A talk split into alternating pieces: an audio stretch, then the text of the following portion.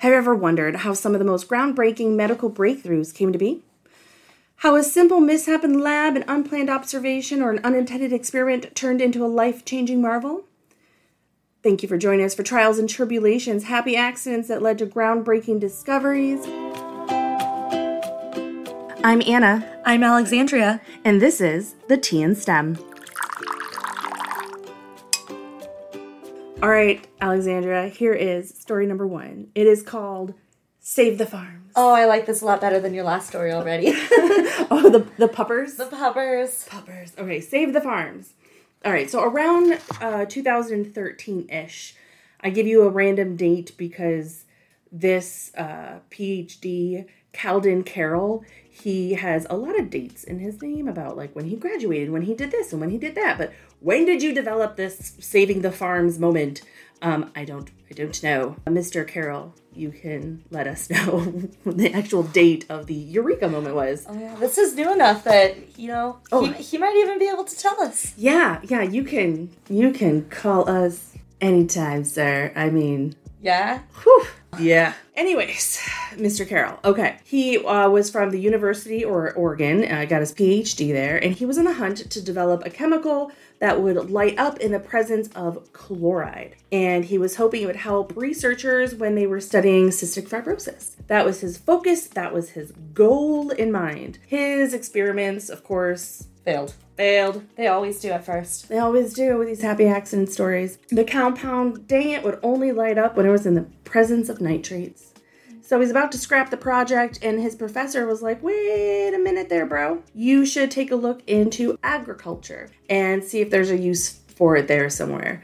Well, there was a huge use for it. Uh, he decided right away, as we've learned, patent your idea and your project. First one in. Um, he did, and he started a company. He built a sensor that helps farmers in their fertilize uh, fertilizing their fields to detect nitrates.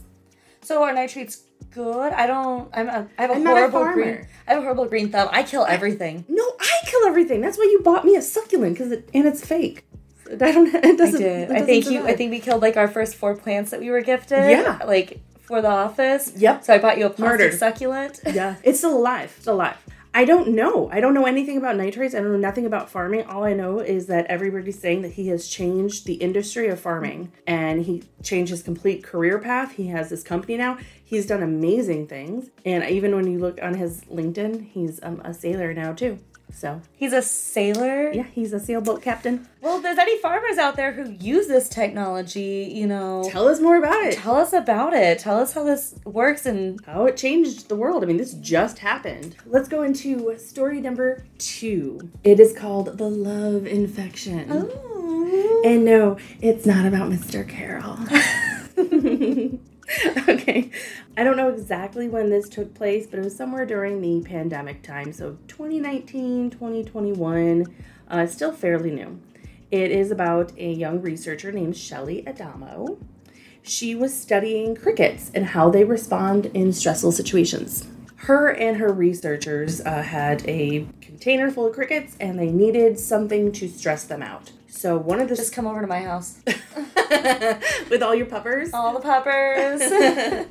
Um, so one of the students was like, I have bearded dragons. They're like, great. Best thing to stress out crickets, let's bring in a predator. So they take, or your puppers. They take two bearded dragons, they put them in the crates, cages, with the crickets. And after however much time goes by, the crickets were stressed. But a group of crickets were um, punching the monkey, oh, they were getting it on. right? They were doing some hanky panky. A little giggity giggity. a little schmoosha hoosha, Alrighty. I, I can't even imagine that with crickets. Okay, anyways. right? How loud and obnoxious is that with that like those squeaky thingy that they do with their little legs, the crickety noises? So Shelley noticed like there's some freaky cricket cricketings happening. She separates the freaky cricketies to the calm down cricketies into separate areas. And she's like, why are these crickets so frisky? She's studying them. She, you know, the, the dragons are out doing their own thing. And as time passes and she's, her and her students are recording the noises, other situations that are happening, they start turning colors. They're turning blue. The crickets are turning blue. The kinky crickets. The kinky crickets are blue. well, that is a kink. that is very kinky. And then the not freaky crickets are just doing their normal cricket things. So she does all her normal processes and tests and whatnot, and she finds out that the crickets have this thing.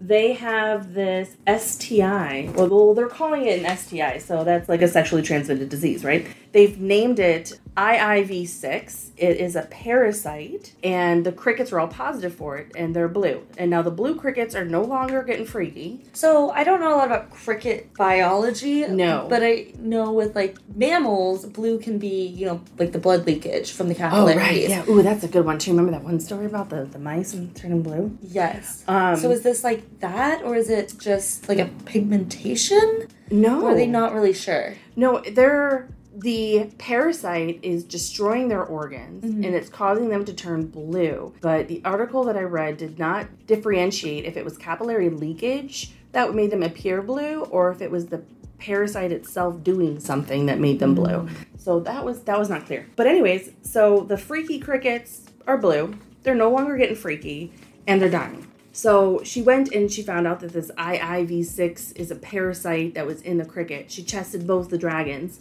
One dragon was asymptomatic but was positive for this IIV6 parasite as well. So the dragon ain't getting freaky and it's got this asymptomatic infection. It gave it to the crickets, and the crickets transmitted it to each other by sexual interaction. So it's an STI that Yeah. gets you going Yeah. to help itself spread. That is a new one. That is a new one. So the parasite survived and spread through sexual transmission. The parasite is an STI. It is mind boinking the cricket. This parasite infection is literally changing the libido of the crickets to get their freak on for the parasite to survive. That is a So can crazy aphrodisiac. Crazy, aphro- crazy aphrodisiac. Best part, it okay. So when you're infected with this sexually transmitted virus or mm-hmm. parasite, the crickets were not developing eggs. They were not reproducing. The only way this parasite survived was to get its freak on from one cricket to the next cricket, and then the original cricket dies off, and then it just kind of goes and goes Oh wow. she discovers that this aphrodisiac virus that increases the animal or the insect's libido just to survive. What would happen if this got into humans? Screw the zombie apocalypse, Alexis. And say hello to the blue death boinking fest. The blue death boinking fest.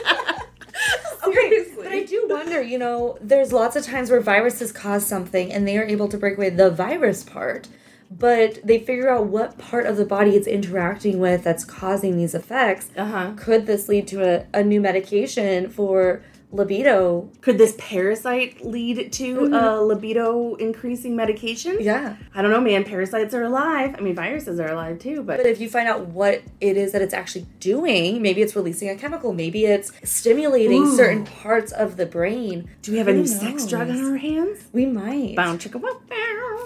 I don't know, but I'm thinking no more zombie apocalypse. Nope, that's how it's gonna happen. We'll be taken over by a parasite. Crazy. Yep. I do wonder, I don't know how it works as far as different diseases being transmitted between different types of animals. Like, you know, there are some that can, some that can't. Uh, so it is different, like like breeds, like Yeah. Mm-hmm. going from an insect to a dog. like a dog can get parvo, but we won't get parvo kind of thing. Like, right, right, right. Where where do these parasites end? And parasites are different than bacteria and viruses Yes. too. That is just Could that ever happen? Well, that's the whole thing. They're But- like, oh, we're just one rabies bite away from having the zombie apocalypse take over the world. Like that's the whole. It could spread like the flu and rabies mixed together. But also, on one end, if it's only transmitted through sexual intercourse, not through, you know, bloodborne Mm-hmm. pathogens or anything, the chances of that happening are minimum. But then, how did the crickets get it from the lizard? How did the crickets get it from the lizard? Because Lizard was just supposed to be there to eat the crickets and intimidate them. I mean, it's not it- like the lizard was boinking the crickets. what were these bearded dragons? The- Oh, braided dragons. that just yeah. doesn't. doesn't add up. That doesn't add up. So there had to have been some other way, unless it was just a well, coincidence. saliva, right? Blood. But saliva and blood are for your virals and bacteria. Parasites are, depending on what kind of parasite Mm-hmm. it is, they can be large-ish. And they like live in you. You know what, girl? I you don't don't know. know. what you don't know. You don't know what you don't know. well, don't know what you anybody, know. what's her name again? Shelley uh, Adamino. Adana. Well, Adamino. Shelley. Shelley. Uh, we will definitely love to reach out to you, and you might be getting some messages from me and Anna here in the next couple weeks, just to Tell ask you how this works. Story number three. My friend George and Fred. Very Harry Potter, love it. Yes. Liz Tibbetts. She was studying social hierarchy of wasp colonies. Right? She's uh, super new to this field of research. She figured probably let's just give it a go. Captured some wasps. She would paint them different colors, like a little dot on their back. And then her plan was to videotape their behavior. And she realized through her videotaping, whether this was days or weeks that she was videotaping, that a couple of these wasps didn't have painted spots on them. Oh, she was getting kind of bummed out. And she's like, well, great. Now I'm to have to start this whole project like all over again because missing some spots. As she's looking at the videotape, she realizes that their wasp faces look. She says that she can tell the difference between the wasps because their faces are unique and different. Now, not like a pug dog to a German shepherd, But like a pug to a pug. a pug to a pug that she could tell the difference. She says that you could tell the difference between these wasps, like you can tell the difference between human faces. She said they are unique in color, spots, shapes, structures. Little Miss Liz is, like I said, new to the field, so she's asking outlandish questions to herself and trying to find the answers. Where most people that were like, you know, decades into wasp research probably would never ask because it would just be, you know, ridiculous to think these mm-hmm. things. She's like, I wonder if wasps, if I can tell the difference between wasps, if wasps can tell the difference between themselves, if mm. they can recognize each other by their faces. Her research proves that not only can they tell each other apart and recognize them by their faces, but they also can recognize each other and their social interactions within their colonies. Watch out, Real Housewives, because here comes the Wasp Kingdom. Life of the Nest. Like- I love it. Tell me that you would not Do you have watch- pictures for Oh, me? Oh, I do. I have pictures to show you. Okay, if anyone's interested in these pictures, please reach out. Oh wow, these are actually They're different. surprisingly different. I mean, and it makes sense. There's Like, they're just they're so small that you don't really think about it. But every other animal, you can tell the difference between. Mm-hmm. Maybe not if you're new to it, but if you're there all the time, you can. You're studying the videos you can. I would totally watch a documentary called like The Real Housewives of Wasps in Jersey Shore and listen to like George and Fred as they like go out for groceries for the day and they come back to the colony. And I would totally watch something like that too. if it was like narrated about what they were doing. Especially like the nature show that I think it's what Snoop Dogg narrates it. Oh yes, Something like that where they all have little names. Oh, Yeah. I would watch that. That would be a good napping show too. Yeah. Mm-hmm. Yeah, absolutely. This is awesome. Isn't Thank it- you, Anna. isn't I'm so weird? excited to see this new Netflix series. Hopefully it'll come out one of these days. Thanks again everyone for joining us. Subscribe, email, and we'll see you next week. next week.